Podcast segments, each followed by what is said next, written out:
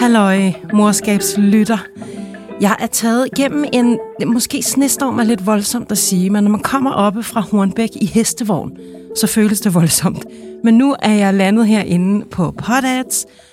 Jeg skal have noget kaffe, og jeg har tænkt på det, vi skal snakke om hele dagen i går, hele morgen, fordi jeg glæder mig virkelig til at snakke om social arv.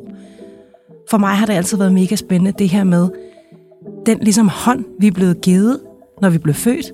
Helt random jo, ender man hos måske to forældre, øh, ender i et øh, socialt lag af den ene eller anden øh, karakter, og så er der det her med, øh, er hånden ligesom givet på forhånd, eller har man mulighed for at øh, spille kortene lidt, lidt anderledes? For eksempel er jeg selv lidt af en mønsterbryder, og synes, det er meget, meget interessant, og havde virkelig nogle vilde teenageår, som øh, øh, tog mig lidt hen i at begynde at gå til noget terapi og sådan noget. Så jeg, jeg, det her det er virkelig et emne, jeg brænder for. Jeg synes, det er mega spændende. Og til at tage den snak med mig af Sara Bovin, der er radio- og tv-vært. Hun har blandt andet lavet Tværs på P3. Så har hun en podcast, der hedder Skyggekvinder, der handler om utroskab, som er virkelig, virkelig nogle stærke historier. Den synes jeg, I skulle tjekke ud. Og så har hun også holdt foredrag, blandt andet med sin mor. Og hvordan... Øh, hvorfor det? Jeg tror faktisk, det har noget med noget social arv at gøre. Så jeg glæder mig helt vildt. Nu skal jeg lige vanen tro, tisse mig en tår og have en tår kaffe. I, ikke i samme kop. Det er noget underligt noget. Der kommer det må I gerne, må I gerne klippe ud. Jeg kan ikke sige tis og tår og kaffe og tår i samme sætning. Jeg skal, jeg skal, ja, øhm, jeg skal have noget kaffe. Og så kører vi.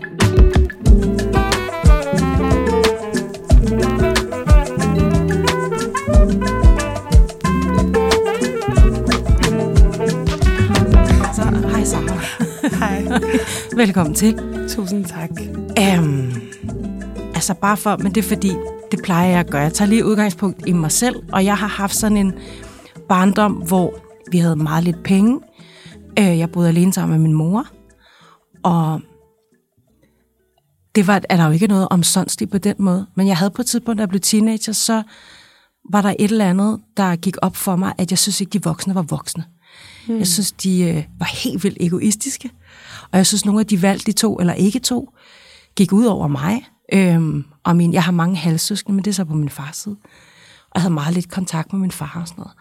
Og jeg synes helt klart, at den historie, jeg har oplevet, eller den, den barndom, jeg har haft, har præget mig rigtig meget. For jeg begyndte at gentage nogle ting, min mor har gjort og sådan noget. Ikke? Mm. Som for eksempel altid at være lidt i et ulykkeligt forhold. Øh, Det var aldrig rigtig blive rigtig godt. Mm. Så det har interesseret mig bare helt vildt meget. Det her med, hvad man kommer fra, og hvad man hvad vil man tage med videre, og kan man overhovedet fucking vælge? Ja, Ja. det er spørgsmålet. Hvordan så dit liv ud som barn? Du må selv vælge, ligesom, hvor ja. Ja. du vil slå ned. Jamen altså, øhm, jeg har haft, hvad skal man sige, en, en på mange måder faktisk ret fantastisk barndom. Altså, jeg ser tilbage på min barndom som sådan ret eventyrlig, øh, fuld af eventyr. Jeg er skilsmissebarn på den måde, at øh, min mor og far øh, møder hinanden i Grækenland mm. øh, på en bænk, og finder egentlig hurtigt ud af, at de gerne vil fortsætte deres rejse sammen, og de tager til Israel og arbejder og tager til Danmark og gifter sig, og, og min mor venter faktisk mig der øh, i maj 1984. Øhm, og man kan sige, min mor kommer fra en baggrund af en kunstnerfamilie, Hmm. der har været kvinder gennem generationer for hendes slægt af, som har gået fra forhold, hvis det har været umuligt. Så der har været øh, nogle stærke kvinder, der på trods af tid og alt muligt, ikke rigtig har vel finde sig i at være i nogle forhold, hvor at de ikke blev behandlet godt, eller hvor de ikke var lykkelige. Mm. Og så er der hele den her kunstnerdel, som har fyldt, men også meget fattigdom. Altså, så på den ene side, så kommer hun ud af en slægt, hvor at der har været kæmpe stor stolthed og respekt og alt muligt. Ja. Og samtidig så har de også haft mega svært ved at, at få det til at løbe rundt. Ja. Så der har været helt klart det aspekt inde i det. Og min far, han kommer fra Sverige, og øh, er på en eller anden måde fra noget andet. Hans mor var meget ung, da hun fik ham. Hun var ja, sådan noget 15 år, øh, og gik i seng med en første gang, og blev gravid, og fik min far. Og var på mange måder slet ikke klar til det der moderskab, og mm. har haft svært ved at knytte sig til ham, så de har haft et, en svær relation. Og han blev også sendt på børnehjem ret tidligt, eller sådan alle mulige forskellige steder opholdssteder. Han blev også afhængig af rygeheroin allerede som 12-årig, og startede ligesom et, Wow. Et ungdomsliv, som var virkelig barskt. Ja. Øhm, og han havde ikke særlig meget kontakt til sin far. Og han udvikler så også øh, et misbrug, som gør, at han på et tidspunkt stjæler nogle juveler fra en svensk operasangerinde, som gør, at han kommer i fængsel. Og det gør, Wow. Hvor gammel er han der? Nej. jamen, der er han slutningen af, af teenageårene. Sådan. Okay.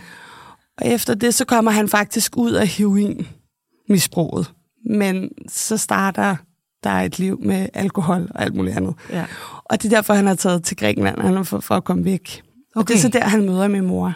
Så han har et liv, hvor han har været afhængig af heroin og alt muligt. Altså mm. virkelig barske ting, han kommer med, og havde arbejdet på en bar, havde været op og slås den aften, var gået i raseri, og møder min mor, der bliver jagtet af en eller anden anden mand på den her kraske Det er jo som sådan en film, det her. Det er jo helt vildt. Ja. Ja.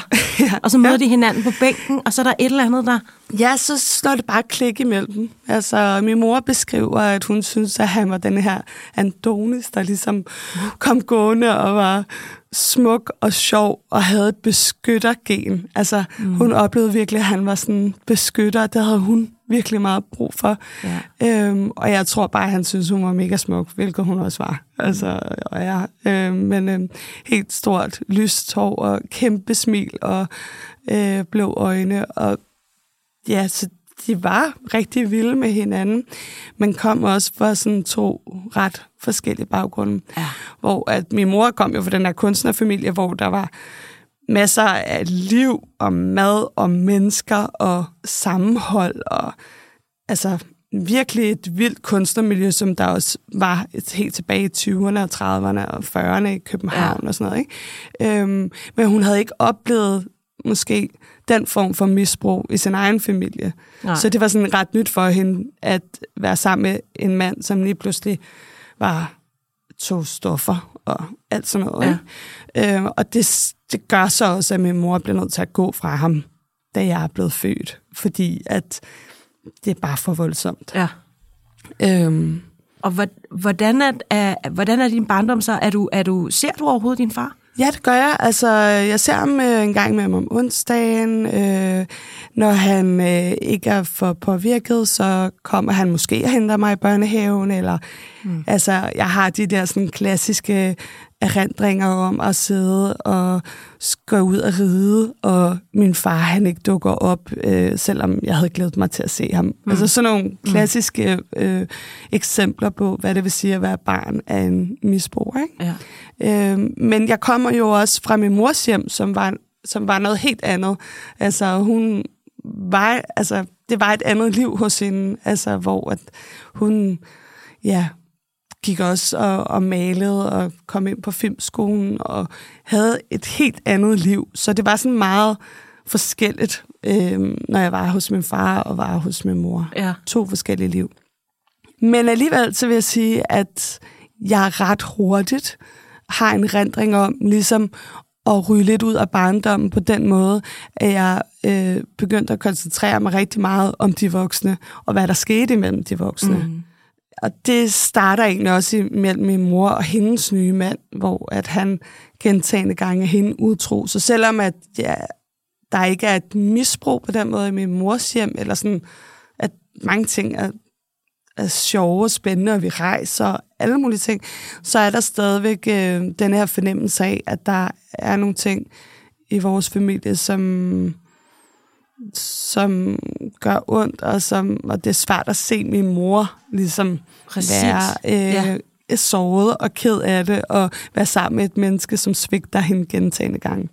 Var, var det noget, du, du øh, anfægtede? Altså, var det noget, du, du snakkede med hende om? Ja, Ja. Altså, jeg skrev breve til hende i håb om, at hun ville forlade den her mand, og øh, havde, altså, jeg, jeg tænker virkelig tilbage på, at jeg tit og ofte havde en drøm om, at nu pakkede vi bare alle tingene, og så var vi væk. Altså, ja. øhm, og det, det går der rigtig lang tid med, at hun er i det forhold der. Så det er faktisk først, da jeg er 16 år, at hun forlader den her mand. Øhm, Og hvad, hvad tror du gjorde det så? Var det dit brev nummer 100? Nej, Eller det var tror det- jeg ikke. Altså, jeg tror, at til sidst... Øh, jeg tror også, at der er noget omkring det med at være kvinde og klare sig selv.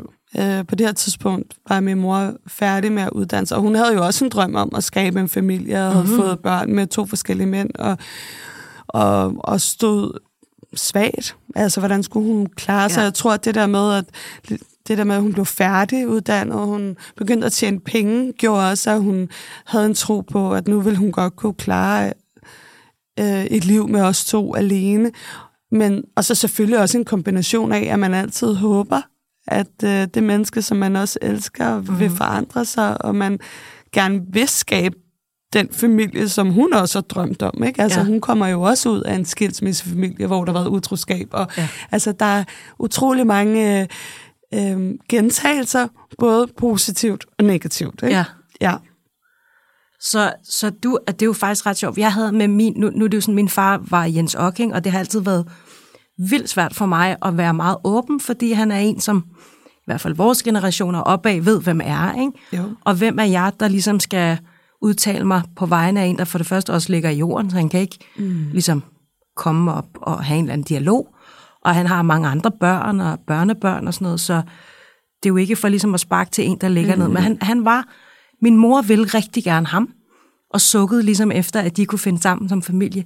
For, altså forever. Det varede mm. sådan i vildt lang tid. Okay. Og jeg havde samme den der konfrontation med, jeg var så bare havde opbygget en eller anden form for vrede, eller en total teenage flip, ikke? Og min mor var, var ikke så god til at sætte grænser. Mm. Hun var også al- alene mor og stod mm. med det hele selv, og tjente heller altså virkelig ingen penge. Men øhm, der tænker jeg jo lidt på, at der er det jo der, det er sjovt, fordi jeg kan godt genkende den der sådan, øh, altså kæmperen, ikke? For det Ja. blev jeg også i min barndom. Ja, Altså, ja. øh, og det tror jeg jo ligesom også, når der er nogle, væ- nogle når man har en, en mor, for eksempel, som øh, måske sådan verbalt sætter grænser, men ikke gør det af handling, Mhm. mm-hmm. så er det jo også på en eller anden måde, så ender man med som barn at blive den, der prøver ja. at fikse det, ikke? lige præcis. Øh, og det er jo på en eller anden måde det triste i det på en eller anden måde, fordi så får man lidt en rolle, som man måske ikke ville have haft. Eller, Nej, og det synes jeg ikke, der er nogen børn, der skal have, at de ligesom skal træde ind og være de voksne. Og så tror jeg, at det her med, at jeg, jeg, øh, det er til gengæld noget, jeg har lært af min mor, men jeg gik så i terapi ret tidligt, fordi jeg var, havde bare den der, jeg var så vred, og jeg synes, det var så svært, at eller jeg blev så ked af, min mor mistede virkelig status i mine øjne, da jeg begyndte at se, wow, hvad er det egentlig, der er foregået, ikke? Og man blev lidt klogere på, hvordan de har opført sig, og hvad de har gjort og sådan noget.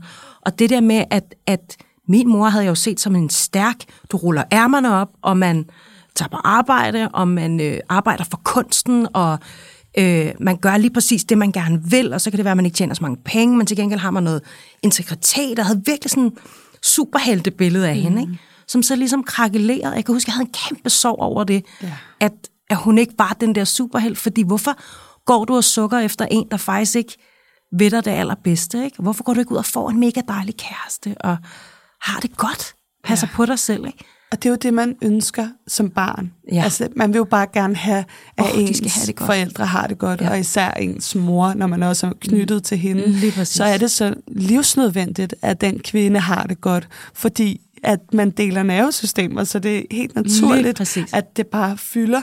Men det der med den der modersorg, den kan jeg virkelig også godt genkende. Mm. Altså, øhm, og, og, og for mig at se, så var det også, at da, da hun så endelig går og begynder at skabe sit eget liv, og hun begynder at få fat i karriere, jeg var så stolt af hende. Mm. Altså virkelig stolt af, og nu, nu gør du det. Og så samtidig, så skete der bare det, at hun blev syg. Lige efter den skilsmisse, så fik hun en kræftsygdom. Og det gjorde bare, at hun i mange, mange, mange år har kæmpet helt sindssygt. Så lige pludselig så blev, blev det der parforhold erstattet med en sygdom, der nu var troende. Og hele det der, det gjorde bare, at jeg var ufattelig ked af det. Mm. Og det blev også svært for hende i hendes arbejdsliv. Altså, der var mange ting, der lige pludselig begyndte at blive svært. Og den sorg, altså, og det, og det ønske om den der mm. genoprejsning, den kender jeg utrolig godt, den ja. følelse.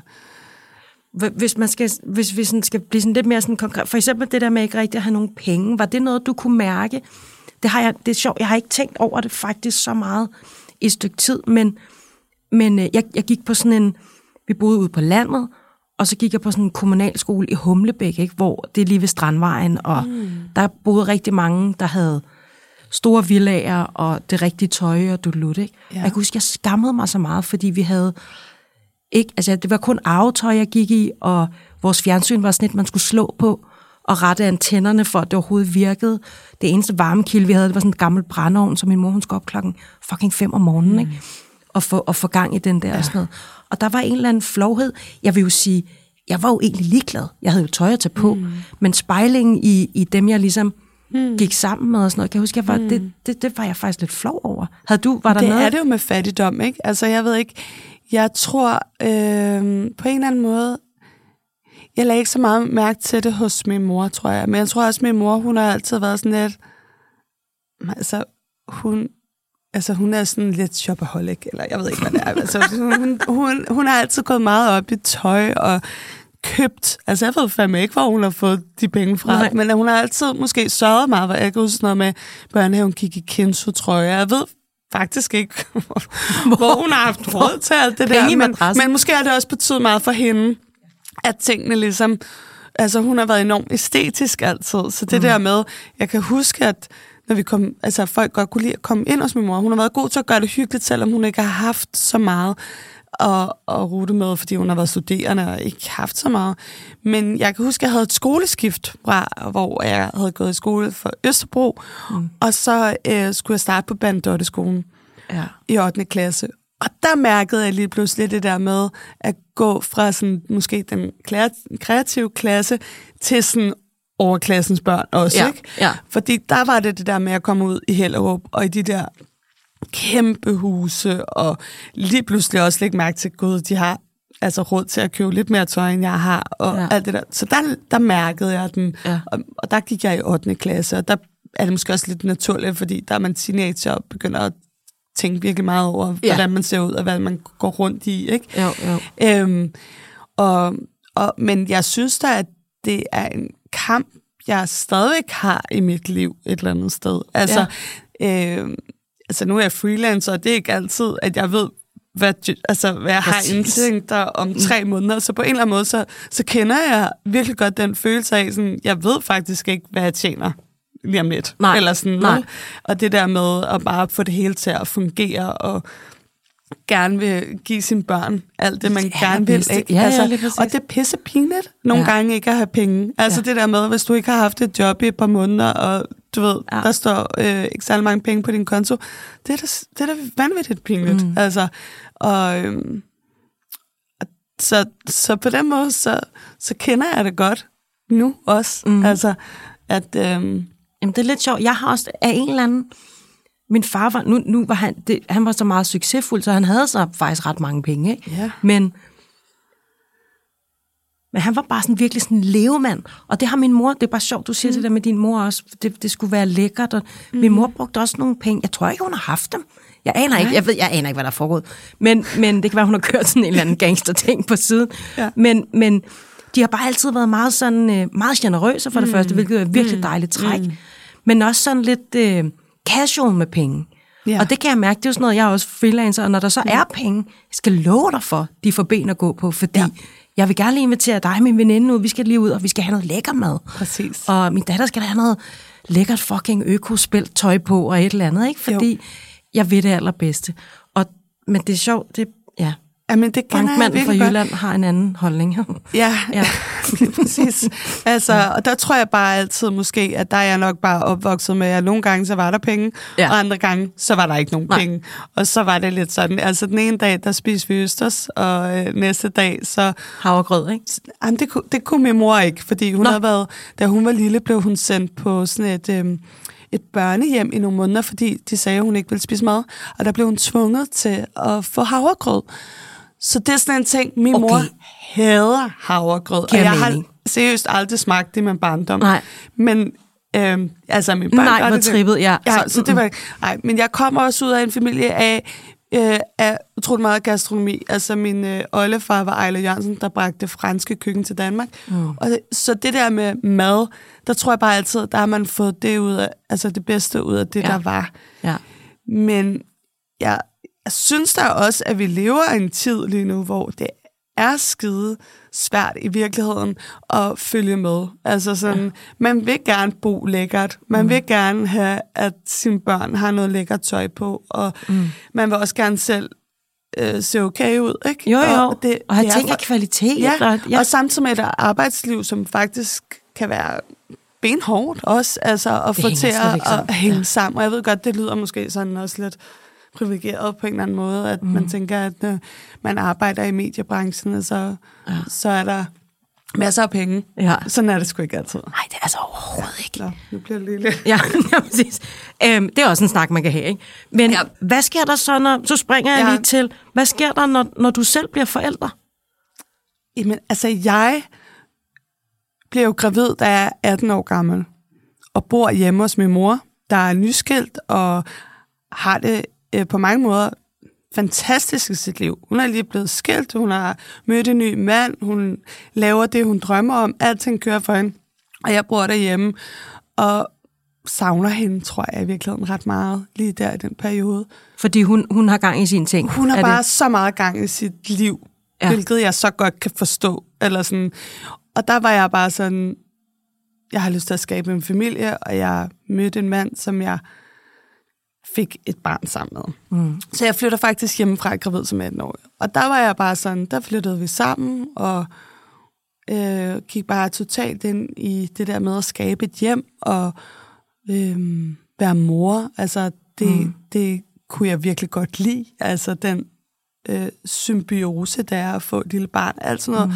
det gav mig så meget på det her tidspunkt. Ja. Altså, øh, det var, selvom at jeg også var 18 år gammel, og Jeg, for jeg skulle til at sige, da jeg var 18, seriøst, jeg fattede hat af noget. Det synes jeg er helt vildt, at du alligevel har haft en modenhed, der ligesom virkelig vel, altså velkommer det her med at blive, blive Ja. mor. Det er da ret trippet. Jamen, jeg Men- tror altså også, det hænger sammen med, at jeg havde været så indsuget i den der voksenverden så tidligt. Ja. Altså, så jeg følte jo, at jeg var virkelig gammel på det her tidspunkt. Mm, Jeg du ved godt, det 18, lyder, ja. jamen, Nej, altså, nej, virkelig, men jeg ja. havde virkelig en opfattelse, at jeg er jo totalt voksen, Ja. selvstændig og klaret tingene på mange mm. måder. Selvfølgelig kan jeg passe på det her barn. Ja. Altså, hvor man måske kan sige, at min mor, hun var sådan, sej, ja. altså, du kan godt vente. Altså, det Ja. var første gang, jeg var gravid. Ja, Altså, sådan, ja. du kan godt vente med at blive mor. Mm. Og det var bare sådan, hvad er det, du siger til mig? Altså, Det var slet ikke en option. Nej. Altså, som i slet ikke. Det var bare sådan, det her barn, det skal jeg have. Men er der så, fordi jeg, jeg kan huske, når, når øh, nu blev jeg, blev, da, jeg har også fået nogle aborter, sådan, fordi jeg slet ikke var klar.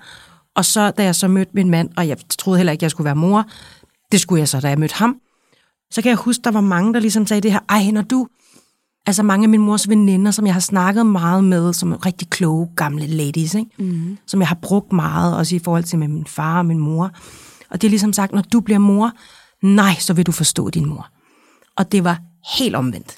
Jeg fik sådan en, en underlig bølge af genbesøg af, hvad jeg selv har været igennem. Mm. Og blev sådan, hvordan, nu forstår jeg slet ikke, når jeg så står med min datter i armene, mm. hvordan, hvordan kunne man så tage de valg, de gjorde? Hvordan havde du det i forhold til dine forældre, når du så selv blev, Jamen, blev mor? Det var faktisk virkelig svært.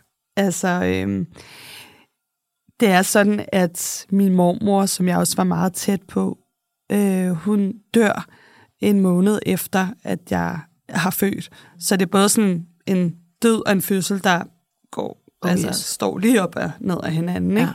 Ja. Øhm, og så tror jeg, at det her med, at jeg jo var så ung mor, og min mor stod et sted i livet, hvor at det var nu, hun ligesom, nu var hendes børn ikke små længere, og hendes karriere, den kørte, og mm. altså, hun havde en fest. Så det der med sådan, nu får min datter også lige barn, altså det var hun måske heller ikke helt klar til, selvom Nej. hun altså, elskede min datter, som jeg fik, ikke? Øh, men jeg røg ned af sådan en dyb følelse af også af ensomhed og længsel efter familie, og min far øh, danner ny familie igen, øh, så han får en datter et halvt år efter, at jeg har født min datter. Okay. Øhm, så det var også lige pludselig, havde han jo, altså han ja. havde, var der heller ikke. Så jeg følte mig egentlig ret ensom mm. i de her år. Øh, og især sådan, ja, det jo blev som en 20'er i virkeligheden, at mm. øh, øh, gå i gang med uddannelse, være alene mor, for jeg går også fra min datters far efter nogle år. Og, øh, og det, når jeg kigger tilbage, så synes jeg godt nok, at det er nogle af de sværeste år, jeg har haft. Altså, øhm, og en dyb både sådan sorg og vrede imod mine forældre. Altså, mm. ja. Er der så, tænker du, er der noget, hvor du kan se, jamen, dit, dit, når, når du bliver mor, nogle af de mønstre, du har, eller nogle af de valg, du tager, der ligesom nærmest sådan kan, altså det er sådan parallelt til, hvordan du selv har haft det? Jeg tror, jeg har ikke haft særlig meget tillid til kærlighed. Øh, og jeg har ikke haft øh, nogen fornemmelse af, hvordan det i virkeligheden skulle være for mig. Og hvad for en type mand, jeg gerne vil have, og hvad jeg havde brug for. Også fordi, at de to mænd, som jeg har haft i mit liv, altså både min far og den mand, som jeg er opvokset sammen med, de har ikke været der. Altså, dem har jeg mistet undervejs. Så det der med at vide præcis, hvad jeg egentlig havde brug for, det vidste jeg ikke. Så det vil også sige, at jeg går fra min datters far efter nogle år, øhm, og da jeg er 24, så bliver jeg mor igen, øh, har mødt en anden, og får et til barn, fordi jeg vil bare så gerne det der familie. Altså, det var sådan så stærkt ja, et ja. ønske. Nærmest måske stærkere end at, at vide, hvad det er for et parforhold, jeg egentlig gerne vil have. Super forvirret i virkeligheden, ikke? Ja. Øh, og, øhm, og det lever jeg så også i i fem år, og ligesom er en familie der. Og der, der, der opstår der også bare nogle ting i det forhold, som gør, at det skal jeg ikke være i. Mm. Men min løsning på det forhold, som var et godt venskab, men vi fungerede virkelig ikke som kærester. Jeg følte virkelig sådan nogle svigt, som jeg havde oplevet tidligere, og lige pludselig så mig selv udefra og sige, okay, nu står jeg i et forhold, hvor at det minder mig så meget om nogle ting fra min fortid af, som jeg ikke har lyst til at være en del af. Og øhm, der er jeg totalt i vildrede prøver at komme ud af det her forhold, kan ikke rigtig komme ud af det, også fordi at vi har fået et barn til, og jeg har et barn for tidligere af, så det ville jo også være sådan en totalt sammenbrud af min drøm om at skabe den her familie. Mm. Øhm, men øh, jeg er sammen med en mand, som bliver ved med at gå i byen, og altså bare umoden. Altså, mm. Og det, det trætter mig ja. virkelig, virkelig, ja. virkelig Og er ikke dit billede af familie, nej, tænker jeg. Nej, nej. Så da han øh, havde været væk virkelig længe, øh, så kommer han hjem fra byen en eller anden gang, og så siger han, nu går jeg, og øh, jeg kommer ikke hjem igen. Og så gik jeg ud den aften, og øh, går på Nevermind og danser. Ja. Og øh, så møder jeg en mand den aften, som jeg havde kendt nogle år tidligere, men der aldrig har været noget. Og der slog det ligesom bare klik. med ham her. Altså, What? Samme øh, aften, som du siger, nu pakker, nu, Ja, jeg skrider. ja, at jeg havde ikke haft nogen tanker om, at det Nej. ligesom skulle være, men vi har bare en virkelig sådan fantastisk møde der, og det ender også ud i, at øh, vi står og kysser, og jeg har sådan en oplevelse af, at jeg for første gang nogensinde sådan, altså på en måde ser mig selv udefra midt i det der kys, og samtidig bare kan mærke, at det her, det føles mere rigtigt, end jeg nogensinde har prøvet i mit liv. Wow. Ja, meget, meget, meget sådan stærk følelse af, at det er lige sådan her. Det er lige sådan her, det skal være. Hvorfor har jeg ikke mærket det her før? Ja. Altså, øhm, og det ender så også med, at, øhm, at det bliver et brud, og at jeg ender med ligesom at finde sammen med denne her mand, jeg har mødt. Mm. Og det er lige om lidt 11 år siden, og, Og I er stadig og vi er sammen? stadig sammen. Oh, Ja, wow. ja. Men altså, det er jo selvfølgelig, man kan sige, det jeg har gentaget, det er jo, at jeg har fået to piger, som er skilsmissebørn. Og det har jeg på ingen måde sådan haft lyst til. Men det kan jeg jo godt se, at det er jo også fordi, at jeg har gået med noget og taget nogle chancer. Mhm. Men jeg vil så også sige, at hvis jeg ikke havde taget de chancer, så tror jeg ikke, jeg havde, havde tre børn i dag. Altså, Nej. fordi nu Nej. har jeg, mig og min kæreste fået et barn sammen. Vi har Ja. ja. fået en dreng for fire år siden.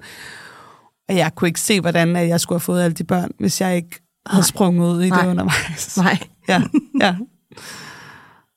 Wow, det er en vild historie. Igen lyder det som en eller anden helt vild film. Du kunne godt lide... Jo, jo der, er lige, der er lige noget manuskrivning der, jeg tænker, ja. Du kan kaste dig ud i. Jeg havde sådan et turning point, øh, øh, som at det er sådan noget sent teenager, måske 18-19 år, hvor jeg havde, jeg havde råd for mange fede. Jeg øh, hoppede fra uddannelser. Jeg, kunne, jeg havde, var så restløs. Og det, om det så var fordi, du ved, jeg, jeg er halv svensk og halv dansk. Jeg, Nej, jeg det kan er også. Jo. Nej, Jamen altså, Der, hold, Det er jo som at sidde og snakke med ja, sig selv. vildt. Ja. Okay, vildt. Samme DNA. meget. Der må være noget i den ja. Ja. mixture der, der gør et eller andet. Og det der øh, kunstnerfamilie, og min mor havde bare, der var ikke noget rutine Nej. på grund af hendes arbejde, som bare var helt fjong fjong. Og jeg skulle tit sove hos andre, fordi så skulle hun om aftenen og sådan noget der. Så havde jeg sådan et turning point, hvor at jeg gik fra at være enormt vred på mine forældre og på samfundet nærmest også. Du ved, jeg skulle også passe ind i kasser, så skal, så skal, så skal du gå i gymnasiet. Det gør alle de andre. Mm. Jeg kunne ikke finde ud af det og stoppe alt muligt. Og så gik jeg hos en, en kropsterapeut, som desværre ikke er med os mere, men som, som ligesom sagde, du, du bliver ved med at beskrive, at du er halv, halv din far, halv din mor. Og de er altså om nogle mennesker helt modpoler.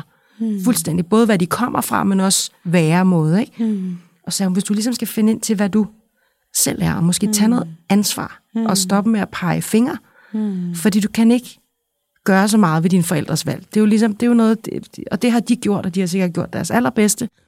Men hvis du herfra ligesom skal begynde at kigge lidt fremad, mm. Det hjalp helt vildt meget for mig, det der med lige pludselig at tage ansvar, ikke? Ja. og søge nogle andre voksne. Mm.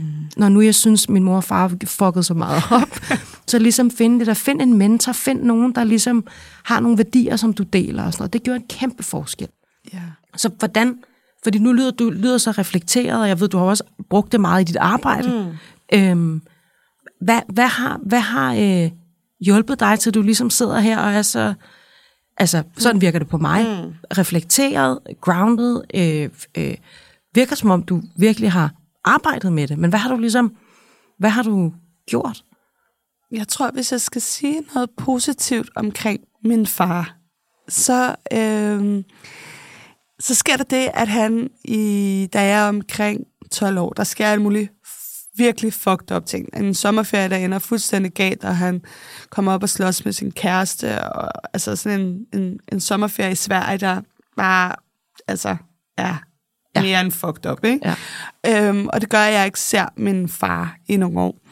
Men han vender så tilbage igen og er kommet ud af sit misbrug. Og der begynder jeg sådan set at lære min far at kende. Øh, fra min barndom, der var han den der lidt mærkelige mand, der snakkede svensk, og altid drak to øl, når man gik på en café. Jeg fattede det simpelthen ikke. Nej. Altså, hvorfor bestilte man to øl? Mm. Øhm, og, og der tror jeg virkelig, at der begyndte jeg at lære ham at kende, og han var virkelig god til at fortælle om sit liv på en spændende måde, og snakke om, hvad det vil sige at være barn af en misbruger, og hvad det er for nogle ting, man skal arbejde med i livet, og tog mig med til alt muligt AA, øh, halløj, meget tidligt også, ikke?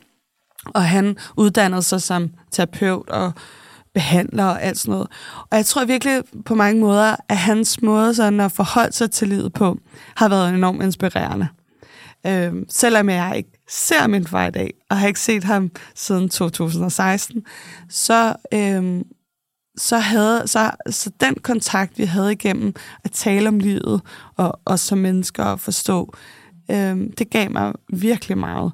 Ja. Øhm, og, og så tror jeg bare, at jeg igennem øh, at blive medietrælægger, journalist, øh, har interesseret mig utrolig meget for ja.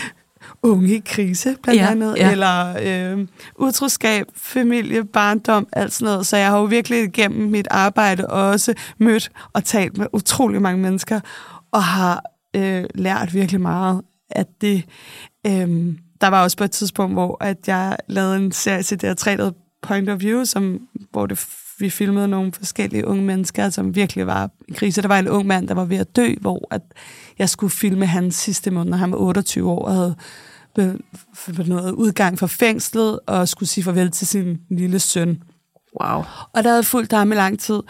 Og der fik jeg sådan et panikanfald, da jeg var færdig med, og han havde set optagelserne, når han mm-hmm. døde os. Øhm, og det blev sådan min adgangsbillet til at sige, okay, hvis jeg skal arbejde som journalist, og jeg skal være med med alle de her mennesker, som har det virkelig lortet, ja. Så bliver jeg nødt til at finde ud af, hvordan jeg passer mig på mig selv i det, fordi ellers så kan jeg ikke yeah, klare man. det. Ja. Og så startede jeg på en psykoterapeutuddannelse. Ja. Og, øhm, og det, det gjorde noget rigtig godt for mig. Ja. Øh, både, øh, ja, og de første to år, det handler jo bare om at kigge ind af, arbejde med sig ja. selv. Og det, det blev en vild rejse og gav mig virkelig meget. Så har jeg ikke stoppet. Altså, så har jeg også uddannet mig til coach og hos Sofie Menning og alt muligt ja, ja, andet. Ja. Så jeg har ligesom haft den øh, del med mig, at øh, interessere mig utrolig meget for psykologi ja. og ja. alt sådan noget. Det men kan, ligesom man, en... kan man sige, at det er jo måske at forsimple mm. lidt, men kan man sige, at noget, der ligesom har været traumer, mm. er nærmest blevet jeg vil ikke sige levebrød, men altså, det er jo, det er jo, det er jo det, noget, du... Det tror jeg godt, man kan sige. Ja, altså, Nå, men det er jo, og det er jo ja. helt vildt fantastisk.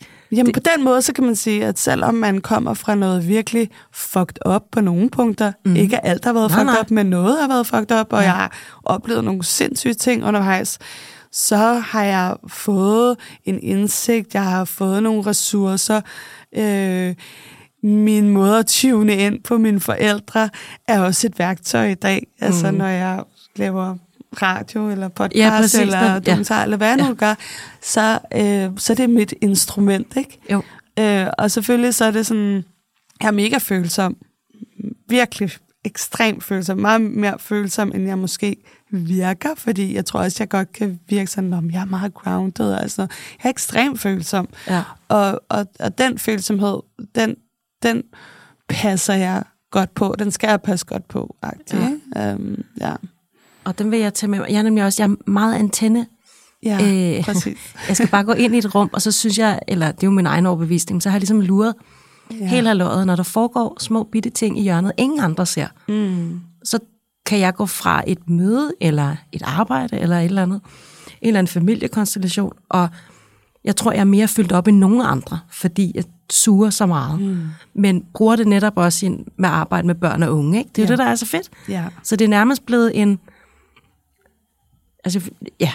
Det, der er kommet noget det. godt ud af lorten. Eller, ja. forstå mig ret, ikke? Og jeg har også på samme måde som dig, jeg havde virkelig også eventyrlige stunder.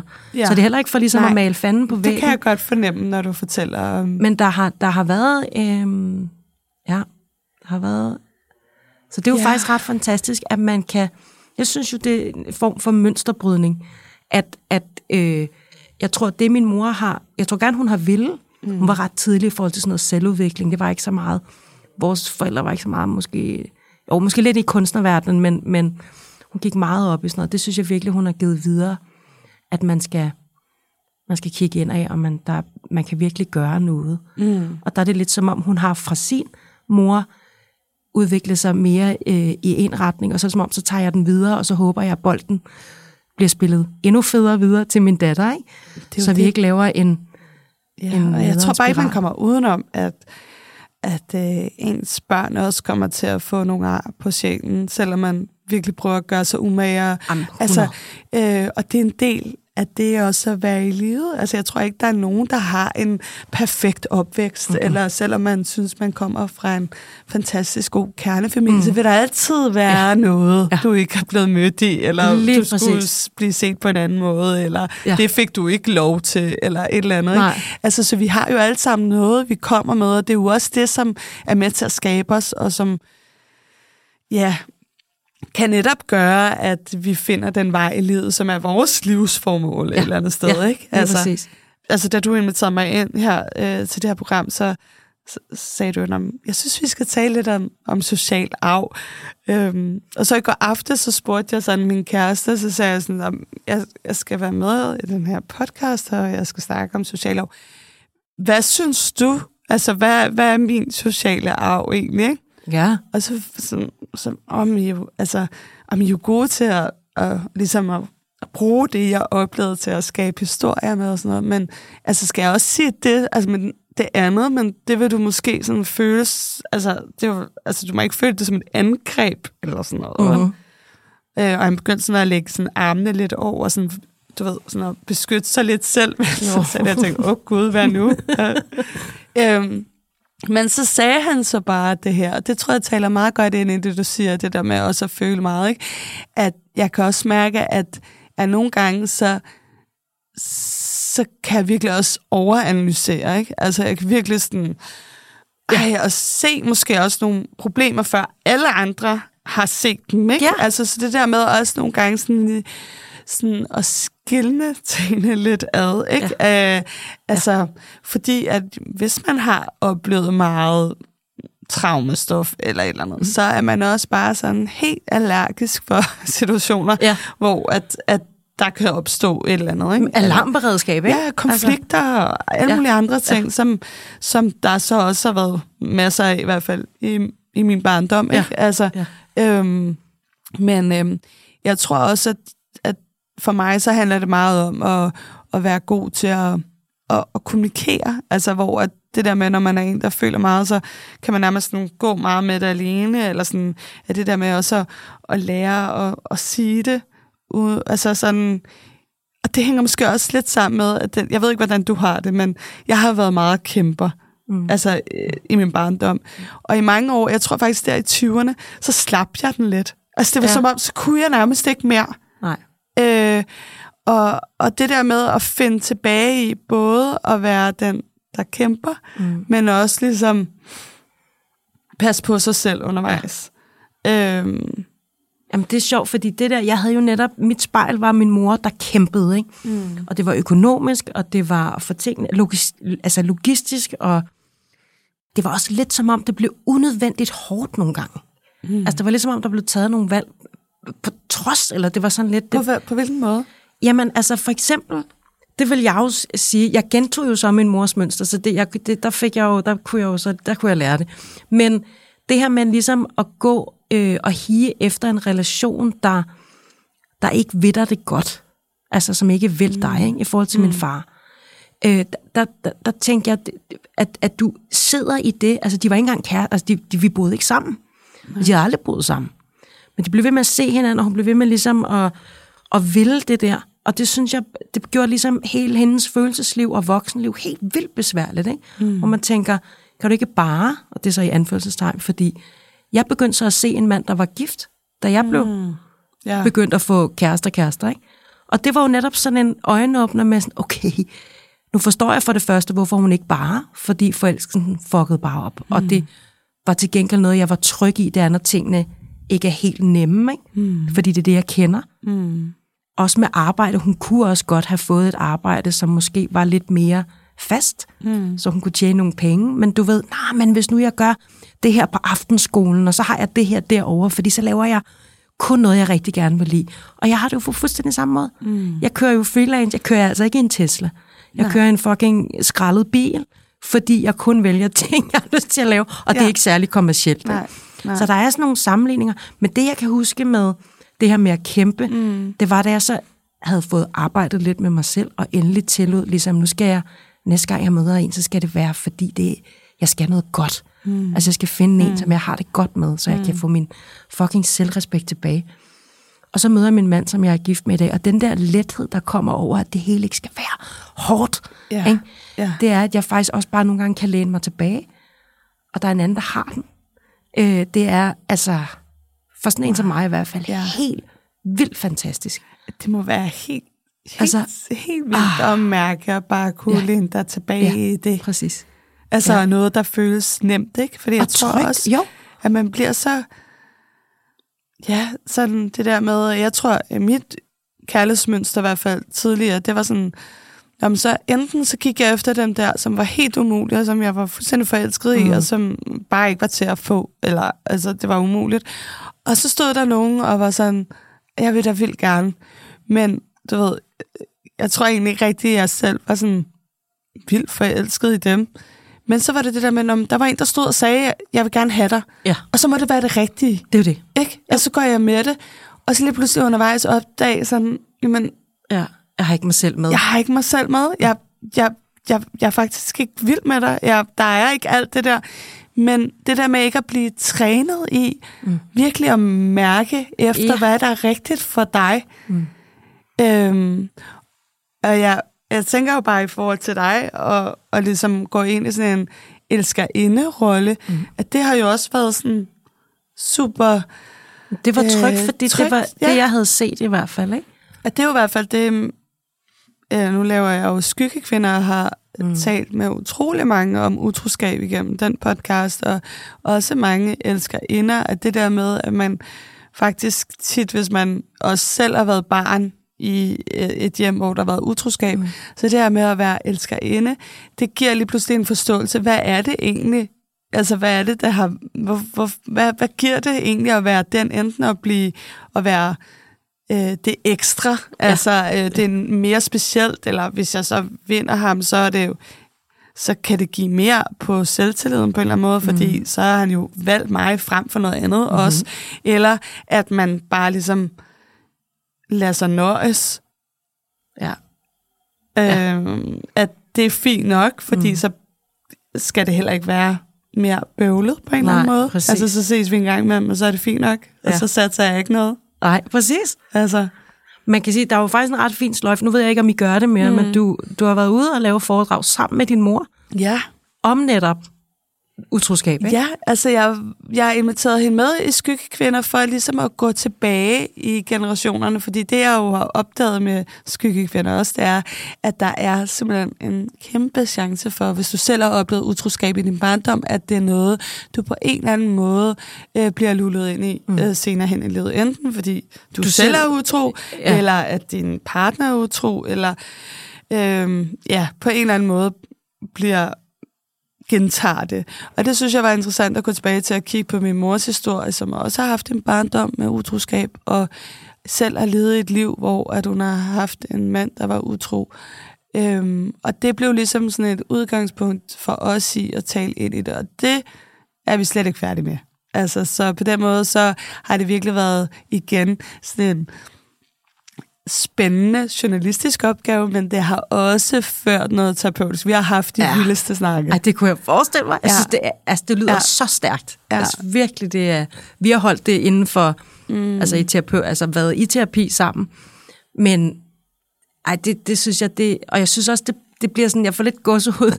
Det bliver sådan lidt en, en smuk, ikke fordi vi skal binde sløjfe, fordi noget skal være færdigt på den mm. måde, men det bliver sådan, så har I været igennem alt det her, og din mors øh, liv lyder jo også fuldstændig... Ja, altså det er noget af en rusjebanetur, ikke? Og hun har taget dig med i det her. Og så synes jeg, det er så smukt, at I har en eller anden form for forening i at kunne sidde sammen og snakke. Plus, at nu giver I, i kraft af, at I er så åbne om det, så giver I jo os andre, der så kan sidde og lytte, eller vi kan blive klogere, og I giver ligesom en gave videre i form af noget traumat. Altså det synes jeg er det er i hvert fald en fed måde at gå tilbage og tale om nogle ting på. Altså, øhm, og vi er overhovedet heller ikke færdige endnu. Vi er stadig en, en del af den her proces, hvor vi gør det, og har en masse sådan ønsker om, hvad vi gerne vil bruge det til. Men vi bliver også hele tiden revet ud af det, fordi så sker der alle mulige fucked up ting. altså, altså så, ja. så er der nogen, der brænder hele hendes loftrum af, eller altså, der sker hele tiden et eller andet sindssygt, ikke? Øhm, som gør, at vi røver. Jeg ved, nu, nu, men, men, øh, men det har været rigtig fedt, og vi har lige holdt det her foredrag, og det var vildt, og det var også, altså, altså det er sjovt at arbejde sammen med ens mor. Er det det? godt og Jamen, jeg, jeg, altså nogle gange, så har jeg lyst til, og du ved, øh, så kan jeg blive så irriteret på hende, ikke? Øh, og nogle gange, så er hun bare øh, den fantastiske kvinde, hun er, med ja. så meget livserfaring og visdom, og altså, ja. Ej, hvor er det skønt. Og det vil jeg også sige, hvis min mor lytter, jeg har, sådan synes jeg jo også, du er mor. ikke, hvis du sidder derude og lytter. Men ja. jeg synes, det er et ret fint punktum at sætte, og jeg vil bare lige sige, det er jo lidt sjovt med, at du, vi er begge to halvt svensk. Ja. Jeg gik også på psykomotorisk. Okay. Jeg droppede så ud, for det var bare min ting. Jeg har ikke nogen uddannelse, men jeg er Nej. kommet ind på rigtig mange uddannelser. ja. Så nå, det var ja. bare, der, der er bare virkelig mange... Øh, paralleller. Ja, paralleller ja, det er mm. sjovt, ikke, når man ja. øh, lige pludselig sidder sammen her, og så ja. sådan, nå okay. Og det var min mand faktisk, Steffen Rostrup. Ja. Jeg ved ikke, om du har, han har også arbejdet, han har arbejdet inde på Podimo og sådan noget. Ja. Og det var ham, der foreslog dig. Ej, så, du må hilse ham mange gange Og så da jeg ligesom var lige, for jeg ved jo godt, hvem du er, men ja. da så lige kom og sagde, gud, det her, det kommer til at... Nej, det bliver spændende, det her. Ja, ja. genial. Ej, men jeg føler også bare, at vi har lige fået, øh, du ved, dyppet foden. Jeg har lige fået dyppet på. Masser af og jeg håber, jeg må spørge dig en ja, anden gang. det kan du tro. Og komme Altid. ind igen. Altid. Fordi det er kæmpe, kæmpe fornøjelse. Og tak Tusind fordi du tak. kom. Ja. Vi skåler i kaffe. Ja, det ja. gør vi. Skål. Skål.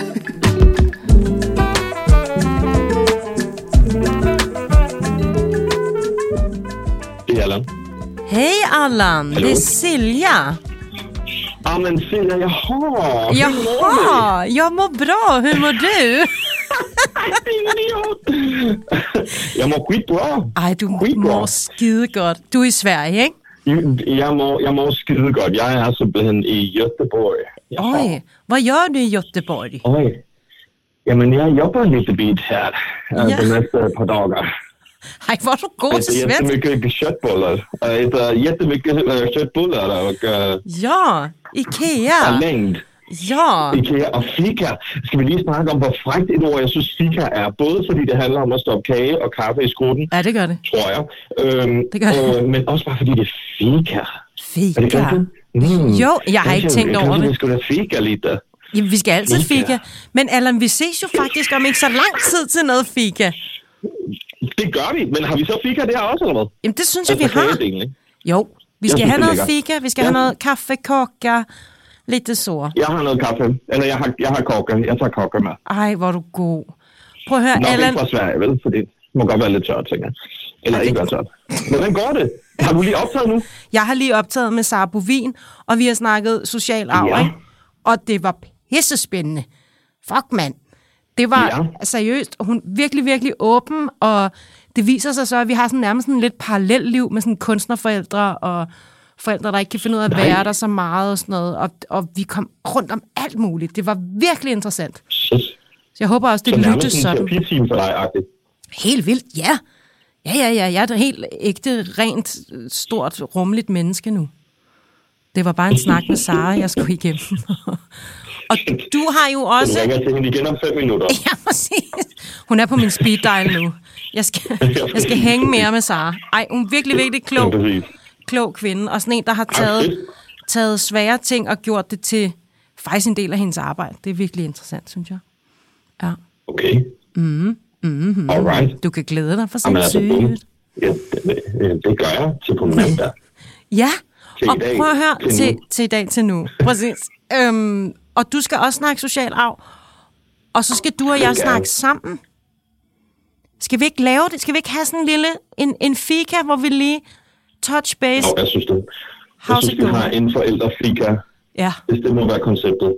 Hvad hedder det? 100 procent, 100 procent. Altså, jeg er jo sindssygt, jeg lærer af hele det her. Ja. Øh, der podcastforløb, vi har kastet os ud i. Altså, yep. øh, det er fandme sjovt, mand.